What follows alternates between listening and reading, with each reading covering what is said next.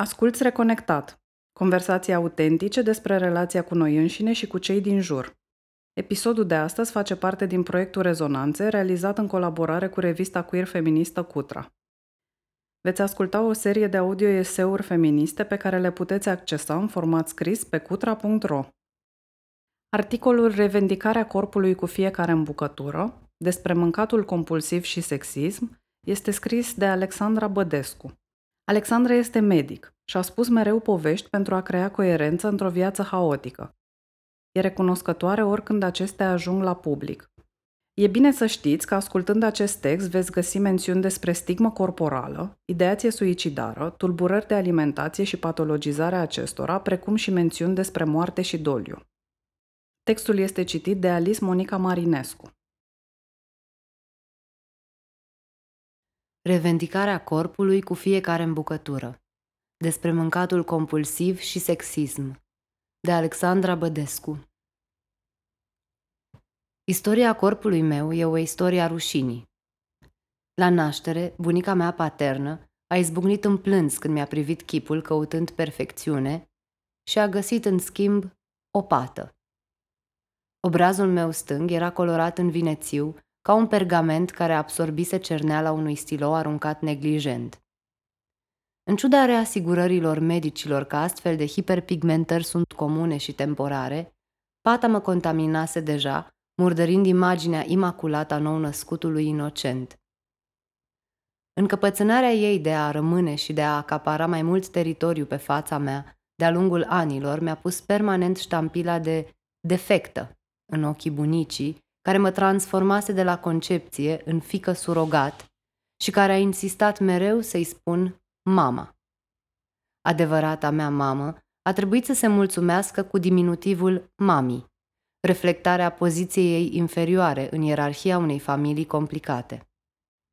Realizarea propriei inadecvări nu a venit mult mai târziu și e documentată în albumele de familie. La 3 ani, când am mers prima dată la mare, inițial nu am avut costum de baie. Așa că, în ciuda protestelor și plânsetelor mele, părinții m-au forțat să stau dezbrăcată. O poză în care îmi strâng genunchii la piept, cu o expresie sternă pe chip, disperată să-mi ascund goliciunea, e mărturia a rușinii și eforturilor de a o reduce. Mai devreme decât atât, la botezul organizat în preajma aniversării de 1 an, pozele mi-au surprins fața și corpul contorsionate de țipete și lacrimi, în timp ce un străin cu pelerină aurie mă ține suspendată în aer, dezbrăcată, deasupra unui cazan cu apă. În stânga mea, un adolescent care nu era printre invitați pare să mă analizeze. Nu am amintire ale acestor evenimente, dar uitându-mă la poze, simt neputința, furia și rușinea care îmi definesc relația cu corpul. Iar raportarea din exterior la propriul corp îmi vine natural. Copilăria mea a fost un exercițiu în auto-obiectificare. Am învățat să-mi număr defectele, kilogramele, caloriile. Pe nesimțite m-am alăturat tribunei de judecători care îmi scrutau corpul, familie, copii, profesori, și îl analizam din exterior, marcând fiecare imperfecțiune și născocind soluții pentru a le minimiza. Să-mi sug burta, să stau cât mai dreaptă, să port haine largi care mi-ascund trupul ce iese din tiparele fotomodelelor pe care ar trebui să le emulez. John Berger descrie în cartea sa Ways of Seeing cum o femeie internalizează privirea masculină și o îndreaptă asupra ei însăși într-un proces de auto-obiectificare. Bărbații se uită la femei, femeile se uită la ele însele fiind privite. Și în demersul acesta meta de a judeca persoana care e judecată de bărbați, inseră multe straturi de separare între sinele și persoana noastră. În același timp, autoobservarea constantă ne seacă de resurse cognitive prețioase. În cartea Beauty Sick, Rene Engeln menționează un studiu care arată că participantele au avut rezultate mai proaste la rezolvarea unor exerciții de matematică după ce s-au privit în oglindă într-un costum de baie. Pe lângă asta, disocierea e o componentă inerentă a autoobiectificării, ducând la o conștientizare scăzută a propriilor senzații și trăiri, dar și a semnalelor fiziologice ale corpului, care ne comunică foamea sau sațietatea. iar relația dintre disociere și mâncat compulsiv e confirmată de multiple studii. În lupta mea cu propriul corp am descoperit natura duală a mâncării, care era în același timp eroină și personaj antagonist, conform mesajelor contradictorii venite de la adulți. Pe de o parte, bunica maternă îmi spunea că am un motoraș în burtă care se învârte în continuu.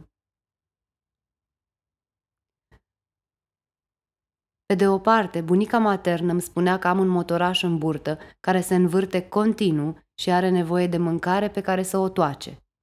Pe de altă parte, tatăl meu se uita dezaprobator la burta mea rotundă de copil de 7 ani și îmi spunea să o las mai ușor cu mâncatul. În încercarea de a mă conforma stilurilor parentale ale diverselor persoane cu rol în creșterea mea, mă adaptam așteptărilor fiecăreia, alternându-mi comportamentul alimentar în funcție de mediu. Asta a creat credința că mâncatul e determinat de așteptări externe, nu de procese fiziologice interne, și a divorțat creierul de stomac până în punctul în care nu mai simțeam foame sau sațietate. Dar restricțiile conduc adesea la mâncat compulsiv printr-un efect bumerang în care alternezi perioade de înfometare cu unele de mâncat dincolo de nevoile tale. În cazul meu, foamea a fost înlocuită de o poftă de nesatisfăcut pentru dulciuri. Când eram în clasele primare și locuiam cu bunica paternă, mama, furam câte o ciocolată în fiecare zi din sertarul ei în timp ce dormea sau era la serviciu. Era asistentă, așa că inventarul era constant de ordinul 10-ilor, pentru că mereu primea o atenție de la pacienți. Preferata mea era poiana cu alune, dar mă mulțumeam și cu africana cu cocos. Când o deschideam, număram pătrățelele și făceam calcule despre cum să obțin maximum de satisfacție cu minimum de vinovăție. Însă matematica de la școală nu părea să se aplice în farfurie și, deși îmi promiteam că fiecare rând o să fie ultimul, rezultatul era mereu de 0 pătrățele. Deși am sperat că pofta de dulciuri o să dispară odată ce îmbătrânesc și o să fie înlocuită de cea de cafea, brocoli sau ce ori mai mânca adulții, de fapt s-a intensificat. În facultate, o perioadă de 6 ani marcată, mai ales în ultimii, de izolare și neputință, mâncarea era adesea singura sursă de plăcere. Și totuși, de cele mai multe ori mi-o refuzam, pentru că mi-era teamă să nu ies din parametrii acceptabili setați pentru corpurile feminine. Ambivalența legată de mâncare care mă salva de durere și mă condamna la autojudecăți asupra corpului crea un conflict în care trebuia mereu să mă disociez ca să pot să mănânc ce-mi doresc. O parte din mine trebuia să fie absentă pentru ca alta să-și poată satisface poftele. Plăcerea era mereu urmată de autoflagelare și era inextricabil legată de sentimente de rușine, dezgust și rău fizic. Implicațiile unei astfel de raportări la mâncare, plăcere și satisfacerea propriilor nevoi nu se rezumă doar la alimentație, ci are implicații nenumărate asupra psihicului tău. Sexualitatea feminină e deja coruptă de paradigma creștină, care ne face să ne negăm dorințele firești și să ne comparăm cu un ideal feminin absurd și de neatins al mamei virgine. În tradiția creștin-ortodoxă învățăm și să postim 2 zile pe săptămână și perioade mai lungi de câteva ori pe an, mesajul fiind că abstinența e manifestarea superiorității spirituale care ne va aduce salvarea. Convingerile și comportamentele acestea nu ne apropie de mântuire, cum ne este promis, ci de deteriorarea bunăstării fizice și psihice și încadrarea în clasificări psihiatrice. Acest lucru este cu atât mai marcat în cazul persoanelor care nu se încadrează în paradigma heteronormativă. Un studiu neerlandez care a investigat depresia și gândurile suicidale în rândul persoanelor lesbiene, gay sau bisexuale din comunități protestante conservatoare, Biserica Penticostală și Biserica Evanghelică, în comparație cu persoanele lesbiene, gay sau bisexuale din comunități religioase mainstream, cum este Biserica Catolică, a descoperit că ideația suicidală era mai comună în rândul persoanelor din prima categorie. Diferența dintre cele două grupuri religioase este că ramura conservatoare interpretează mult mai literal Biblia, considerând atracția față de același sex profană și aderă la roluri de gen mult mai rigide, în comparație cu ramura non-conservatoare. Așadar, societatea propagă o cultură și mesaje care ne convin că felul nostru de a fi e greșit, erodându-ne sănătatea, iar apoi psihiatria ne furnizează diagnostice care identifică patologia și automat responsabilitatea vindecării la nivel individual, nu colectiv. Mâncatul compulsiv a devenit un diagnostic psihiatric distinct în a 5-a ediție a Manualului de Diagnostic și Statistică al Tulburărilor Mentale, DSM-5, publicată în 2013. DSM este unul dintre principalele instrumente utilizate de psihiatri în practica medicală. Termenul oficial este de tulburare de mâncat compulsiv, binge eating disorder, în engleză, și este cea mai comună tulburare de alimentație. Aproape 3% din populația SUA e afectată la un anumit punct de-a lungul vieții. În comparație, prevalența anorexiei, o altă tulburare de alimentație, este de 0,6%. Un episod de mâncat compulsiv este caracterizat de ingerarea unei cantități de mâncare semnificativ mai mare decât ar mânca cele mai multe persoane într-o perioadă de timp similară, de exemplu 2 ore, și lipsa de control pe care o resimte persoana în cauză asupra mâncatului. Pentru a fi catalogat drept episod de mâncat compulsiv, comportamentul alimentar trebuie să aibă alte caracteristici, precum un ritm rapid, absența altor persoane, ingerarea unor cantități mari de mâncare fără senzația de foame, în ciuda senzației de prea plin. Cauzele tulburării nu sunt cunoscute, ca în cazul celor mai multe tulburări psihiatrice, însă studiile arată o transmitere genetică de aproximativ 50%. Printre factorii de risc identificați pentru acest diagnostic se numără stresul, dietele, o imagine corporală negativă. Îmi amintesc când am citit pentru prima oară lista asta și puneam câte un văzut în dreptul fiecărui rând, și nu numai pentru mine, ci și pentru mama. Atunci când mă gândesc la ea, mi-o imaginez în spatele unei perdele translucide, la geamul bucătăriei de la etajul 3. O privesc din curtea interioară a blocului, care mi-a fost casă în copilărie, și pot distinge albastrul sticlos al ochiului care se întrezare după perdea, amplificat de lentilele lupă care îi cristalizează lumea și, în același timp, îi distorsionează chipul, eclipsat de mărimea disproporționată a ochilor. Nemișcată își așteaptă prada și nu îndrăznește nici să clipească, de teamă să nu-i scape ceva. Se hrănește cu firmituri din viețile altora, pe care le adună și le frământă și contopește într-un aluat. Se o întreagă poveste dintr-o scamă și apoi o împrăștie în lume ca să-i dea substanță. Bunica mea e născătoare de lumi, creatoare de autoficțiune, în care folosește persoanele din jurul ei, vecini, familie, străini ca figurație, în stilul ei de a trăi ca performanță perpetuă. Oricând citeam Scufița Roșie în copilărie, mi se părea că mama seamănă mai mult cu lupul decât cu bunica. Cu ochi mari și o gură mereu înroșită, devora orice ieșea în cale. Și foamea asta vorace ne leagă în continuare ca un cordon umbilical sărac în nutrienți și oxigen, care ne lasă pe amândouă hămesite. Bunica mea a fost figura mea maternă, mama, dar și un exemplu negativ, după care m-am modelat în opoziție. Părea că trata lista de păcate capitale ca pe instrucțiuni pentru cum să-ți trăiești viața.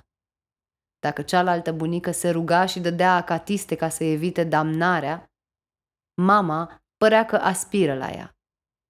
Nu puteam să înțeleg egoismul, prejudecățile, obsesia pentru bani. Dar oricât de mult voiam să-mi neg propria poftă, știam că era ceva ce împărtășam. Mama își trăia viața de la o masă la alta, nu că masa ar fi fost necesară ca să se înfrupte. O găseam adesea în fața frigiderului, încercând să înghită o îmbucătură clandestină sau scormonind în geantă după o gustare ascunsă care să-i aline pofta până la următorul festin. Când venea în sfârșit ora prânzului sau a cinei, mama nu mânca, ci mistuia conținutul farfuriei. Părea că e consumată de mâncare, nu viceversa. Adesea se înneca pentru că anumite etape din procesul digestiei, precum mestecatul, îi păreau opționale. Ochii se umpleau de lacrimi și căuta disperat un pahar cu apă care să înnăbușe revolta alimentelor ce voiau să se întoarcă la suprafață. Nu avea timp de pierdut, pentru că era un gol de umplut. Bunicul meu începea să țipe la ea că mănâncă prea repede și prea mult, deși suferă de inimă și o să se omoare în ritmul ăsta. Mamei nu-i păsa. Nici nu știu dacă ar fi deranjat-o așa de tare deznodământul ăsta. Spre deosebire de lupul din poveste, bunica mea era cea care mă inspecta pentru orice schimbări fizice. Când am crescut și ne vedeam o dată pe săptămână, îmi examina cu atenție chipul și enumera lista de defecte. Un coș, un fir de păr ne la locul lui, kilograme prea multe sau prea puține. Interacțiunea noastră se desfășura după un scenariu prestabilit. Mă întreba dacă am un prieten și când îi răspundeam că nu, mă întreba dacă e din cauză că sunt prea urâtă ca să mă vrea cineva. Întrebarea era retorică, dar eu îi răspundeam că sunt prea frumoasă ca să mă merite cineva. Nu fiindcă asta credeam, ci pentru că absurdul interogării cerea un răspuns pe măsură. Cel mai ciudat era faptul că nu se comporta așa cu propria fiică sau cu cealaltă nepoată. Tratamentul ăsta era rezervat pentru mine, poate ca o urmare a faptului că am picat prima inspecție sau ca expresia iubirii ei pentru mine. Scriind, remarc un sentiment de dezgust și teamă că persoanele care citesc o să simtă la fel. Scopul meu nu e să-mi dezumanizez bunica, descriindu-i relația cu mâncarea sau cu mine. Dimpotrivă, mereu am simțit că gaura neagră din noi, care cerea ofrande, era principalul punct de conexiune. În același timp, realizez că filtrul prin care judecăm comportamentul descris mai sus e profund colorat de gen. Atunci când îmi vizitez singurul bunic în viață, primul lucru pe care mi-l spune negreșit e că m-am îngrășat ca o purcică. Îi răspund că și el s-a îngrășat ca un purcel, dar știu că săgeata mea nu și-a atins ținta atunci când prin ceața lacrimilor de rușine nu văd aceeași durere oglindită în ochii lui. A fi gras și atât, cel puțin în generația bunicului meu, e un privilegiu rezervat pentru bărbați.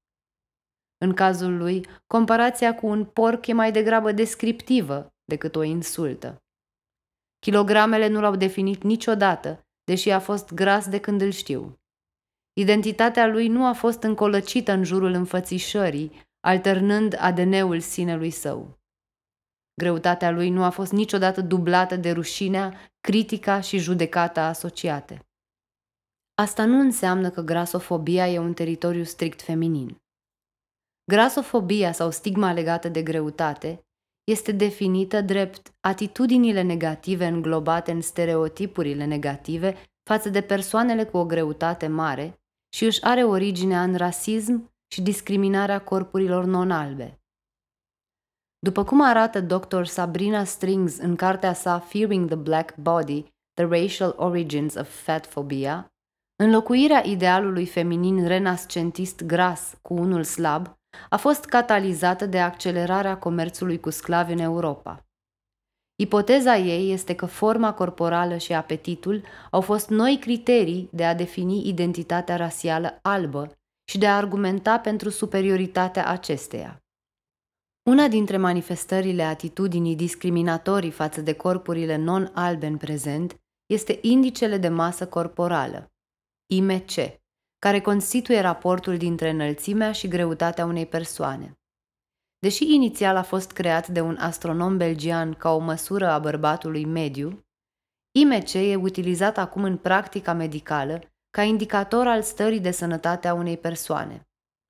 Și femeile de culoare sunt cele cu cea mai mare rată de obezitate, conform acestui indicator, deși Strings citează studii ce arată că populația afroamericană tinde să fie mai sănătoasă la greutăți mai mari decât restul. Așa că mesajul central pe care aceste femei îl primesc este că corpurile lor sunt greșite, nesănătoase, inadecvate.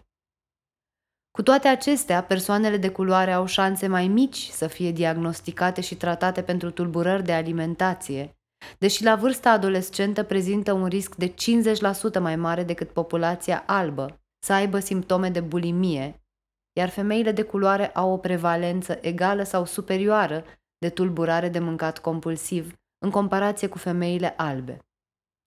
Una dintre cauze este faptul că chestionarele de diagnostic nu sunt informate de experiența persoanelor de culoare și nu iau în considerare diferențele culturale. În același timp, într-o societate în care standardele de frumusețe devin din ce în ce mai opresive, și mai multă lume are de suferit din cauza problemelor de imagine corporală și poate fi ținta discriminării și tratamentului inegal, abuziv, din cauza greutății. Însă statisticile sugerează că femeile cis suferă în continuare în mod disproporționat în raport cu bărbații cis din această cauză.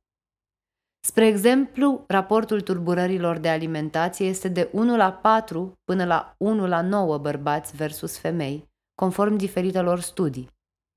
Totodată, persoanele cu cel mai ridicat risc de tulburări alimentare sunt persoanele gender non-conforming.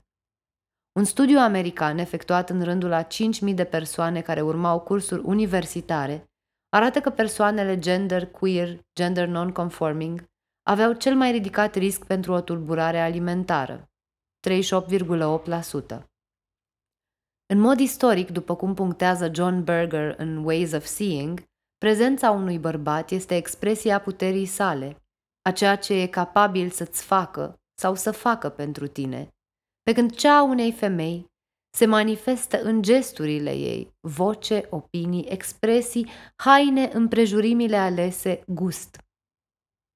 Persoanele cărora li se atribuie genul feminin la naștere sunt mult mai adesea socializate ca să fie plăcute, să nu ocupe prea mult loc, să-și trateze corpul în termeni estetici, nu de abilități. Când aveam 12 ani, am fost într-o croazieră cu un grup mai mare de adulți și copii. Dacă pe alții ar fi impresionat mărimea vasului sau priveliștea mării, eu am rămas fără suflare în fața tăvilor cu vârf din bufetul restaurantului. Grămezi de bacon rumenit rivalizau pentru atenția mea cu rânduri de prăjituri cu diferite umpluturi, care se repetau la nesfârșit ca ecouri ale strigătului de poftă din interiorul meu, pe care încercam să-l reprim. Când unul dintre băieți a înșfăcat o prăjitură, sora lui s-a întors spre mine și celelalte fete și ne-a zis: „Noi suntem fete, nu mâncăm desert." Deși aveam 12 ani, încă mai învățam despre ariile experienței umane care nu-mi sunt permise ca femeie în devenire. Am ajuns să ecuez a fi femeie cu a fi încorsetată de nevoia de a-mi conforma corpul și comportamentul așteptărilor societale. E deopotrivă o sursă de amuzament și consternare faptul că în Coreea de Nord există doar câteva modele de tunsori aprobate de regimul totalitar, dar în societatea noastră mi se pare că sunt doar câteva modele de a fi femeie aprobate de opinia publică. Dacă te abați de la ele, de exemplu prin a nu te epila sau a nu-ți nega poftele și a mânca desertul, te expui oprobriului. În procesul terapeutic și de vindecare, am încercat să-mi înțeleg bunica prin prisma diferitelor etichete, de la tulburări de personalitate la alte diagnostice din sfera psihiatrică sau a psihologiei pop. Mereu am simțit că limbajul poate să ordoneze haosul primordial și că un inamic numit e pe jumătate înfrânt. Și deși nu e etic să diagnostichezi o persoană în absență și post-mortem, cred că anecdotele mele și toate celelalte evenimente similare la care am fost martoră de-a lungul a peste 20 de ani, privind comportamentul alimentar al bunicii mele, sugerează că un diagnostic de tulburare de mâncat compulsiv e plauzibil. Însă etichetele aveau efectul opus. În loc să o demistifice, o învăluiau în și mai multe straturi de prejudecăți. În loc să-mi stârnească compasiune sau înțelegere, clasificările psihiatrice generau furie și dispreț. Pe de o parte, mă simțeam condamnată de moștenirea genetică la o viață marcată de suferință psihică. Pe de alta, mă revolta faptul că eu am rolul ingrat de a procesa traume intergeneraționale pentru că strămoșii mei nu au fost capabili. Dar nu sunt singura care simte asta. Din ce în ce mai multe femei din generația mea conștientizează mesajele și comportamentele disfuncționale din jurul mâncării pe care le-am moștenit și le expun ca atare într-un soi de exorcizare publică cu scop de vindecare colectivă.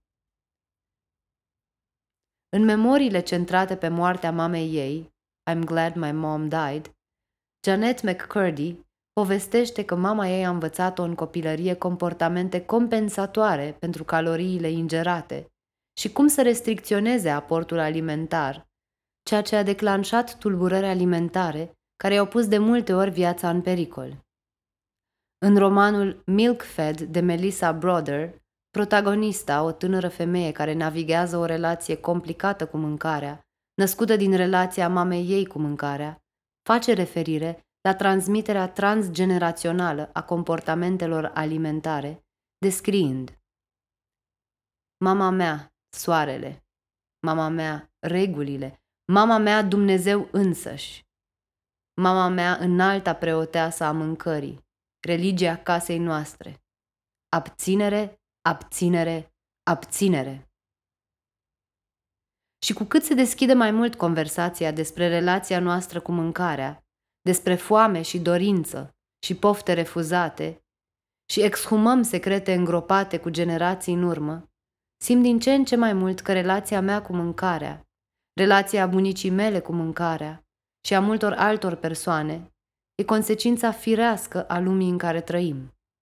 După cum spune și Rene Engeln în cartea sa Beauty Sick, o cultură bolnavă va crea oameni bolnavi. Dar patologizarea unor comportamente care se află la un capăt sau altul al spectrului experienței umane nu livrează și un leac. Psihiatria încearcă să-și legitimeze existența prin crearea de diagnostice și identificarea unor substraturi biologice pentru acestea.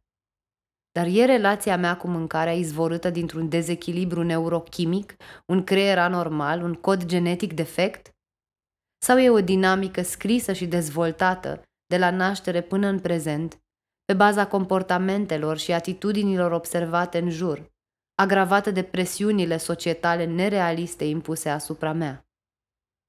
Nicholas Rose descrie în Our Psychiatric Future cum, odată cu procesul de dezinstituționalizare început în anii 70 în Italia, psihiatria s-a mutat din azil în casele noastre, câștigând astfel teren și sporindu-și puterea politică. Doctora Jessica Taylor expune în cartea sa Sexy but Psycho How the Patriarchy Uses Women's Trauma Against Them felul în care unele diagnostice psihiatrice, în special tulburarea de personalitate borderline, sunt instrumente utilizate împotriva femeilor și a altor minorități pentru a le discredita reacțiile normale la evenimente traumatice și pentru a le controla. Critica validității tulburării de mâncat compulsiv ca entitate patologică sau a oricărui alt diagnostic psihiatric nu e menită să discrediteze sau să nege suferința și stresul persoanelor care suferă de ea. Mâncatul compulsiv există și acesta este un fapt. Cauzele din spatele său nu sunt însă la fel de clare. Scopul e de a chestiona plasarea responsabilității pe individ și automat a disfuncționalității. Un diagnostic poate fi binevenit pentru că validează o experiență care a fost minimizată sau negată de alții și pentru că poate atrage și sprijin sau tratament. Însă acesta este scenariul ideal. Mult mai adesea, un diagnostic aduce stigmă și izolare și soluții costisitoare cu o eficacitate limitată. Pe lângă asta, un studiu din 2016 arată că atunci când persoanele învață să vadă dispozițiile proaste pur și simplu ca o stare proastă și nu ca pe începutul unui nou episod depresiv, se poate reduce riscul de recădere. Poveștile pe care ni le spunem despre boală și sănătate influențează experiența și evoluția unei boli. Nu am fost niciodată diagnosticată cu tulburare de mâncat compulsiv, dar ca studentă la medicină și persoană pasionată de sănătate mentală, mi-am livrat propriul diagnostic. Și nu a făcut decât să adauge la lista interminabilă de lucruri greșite la mine, pe care trebuia să le repar, de parcă nu era de ajuns că exteriorul meu nu îndeplinea niciodată standardele societale de frumusețe. Aparent și interiorul meu era corupt. Imaginea mentală a propriului corp și a propriului eu era ciuruită de goluri pe care încercam să le peticesc cu ce aveam la îndemână, cel mai adesea mâncare, într-un demers sisific care se termina mereu cu mine arătând ca un Schweizer. Dacă lista noastră de defecte și patologii e mereu în creștere și se adaugă la lista noastră de datorii de a fi atrăgătoare, conștiincioase, bune fiice, bune iubite, bune mame, când am putea avea timp să distrugem patriarhatul și sistemul inechitabil în care trăim? A trebuit să-mi fugă pământul de sub picioare ca să-mi schimb raportarea la mâncare. Acum 2 ani, o prietenă apropiată a murit subit, după mai bine de un deceniu în care a suferit de bulimie și anorexie. Vestea a declanșat valuri de furie și revoltă la adresa unei lumi grasofobe și sexiste, complice în moartea ei, care nu o să fie niciodată trasă la răspundere. Singura alinare pe care am găsit-o în procesul de doliu a fost mâncarea. Dar ceva se schimbase. Ambivalența în care bucuria mâncatului era umbrită de rușine și vinovăție dispăruse. Mâncam pentru că prietena mea nu putuse și pentru că în casele în care am crescut, morții mâncau prin noi. Ritualul de a ne hrăni pe amândouă mi-a adus vindecare. Mereu am crezut că problema e la mine, că îmi place mâncarea prea mult, patologic de mult, după cum ilustrează și arborele meu genealogic. Însă atunci când am început să mănânc pentru prietena mea, eliberată de vinovăție și rușine, mi-am dat seama că mâncarea are alt gust fără amarul remușcărilor și că atunci când nu mă despar de corp pentru a evita emoțiile negative copleșitoare legate de mâncat, mă bucur mai mult și mănânc mai puțin. Nu fiindcă mă abțin, ci pentru că sunt conectată la mine. Tot timpul ăsta m-am condamnat pentru porniri firești, sănătoase, de a mă hrăni, de a mă bucura de hrană și de a mă delecta cu toate simțurile. Partea disfuncțională era discursul societal internalizat și confundat cu mine însămi, care îmi zicea că fiecare înghițitură e nedemnă, greșită, bolnavă. Conflictul intern generat de incompatibilitatea dintre așteptările și regulile externe cu privire la relația mea cu mâncarea și raportarea mea naturală la ea genera o tensiune greu de gestionat. În ultimul an am scris o carte de gătit pentru doliu, în care explorez puterea vindecătoare a gătitului și mâncatului atunci când ne confruntăm cu pierderi. Deși am auzit o viață întreagă că mâncatul e un mod disfuncțional de a ne gestiona emoțiile și că abstinența e un semn de superioritate morală, mâncarea m-a salvat din nou și din nou și din nou. Mâncarea e viață pe care o primim de la mamele noastre, din propriul lor corp și pentru unele dintre noi de la propriul lor sân. E modul prin care ne sunt satisfăcute nevoile, când nu putem să le exprimăm și în cele mai multe cazuri primim biberonul la ore regulate. E rutina și predictibilitatea meselor și casa pe care o gustăm în preparatele familiare. E plăcerea grăsimii, dulcelui și săratului care ne aprind artificii în creier. Coruperea mâncării prin atribuirea de valențe morale și etichetarea mâncatului în exces ca fiind patologic ne răpesc încă o plăcere și creează încă o sursă de rușine și autojudecată. Ne fac să trăim înregimentate în cadre prescrise ale acceptabilului, în termeni de ce putem pofti și ce putem avea. Dacă nu ne-am eticheta și teme de propriile pofte, dorințe și foame, am putea merge prin viață ca un Pac-Man, înghițind bulină după bulină cu o poftă de nestăvilit. În schimb, ne refuzăm desertul, ne refuzăm orgasmul, ne refuzăm dreptul de a râvni mai mult. Mult timp am crezut că mama e un model negativ, pentru că am fost învățată că femeile trebuie să fie modeste, submisive, să se abțină de la a vorbi prea mult, prea tare, să ocupe prea mult spațiu, să aibă prea multe pretenții de la ce li se cuvine. Cu cât îmbătrânesc, cu atât o apreciez mai mult că a avut curajul să fie exact opusul. O femeie greu de plăcut, incomodă, care s-a ghidat în viață după propriile pofte, nu după așteptările impuse de alții. Mama a fost o femeie tridimensională, atât în aspectul fizic, cât și în personalitatea ei, refuzând să fie aplatizată de matrițe societale care șterg orice urmă de individualitate. Deși am avut o relație complicată, sunt recunoscătoare că mi-a modelat un alt mod de a fi, în afara tiparelor și a diagnosticelor. Astăzi încerc să continui tradiția prin a-mi onora poftele, dorințele și pornirile, fără etichete și judecăți.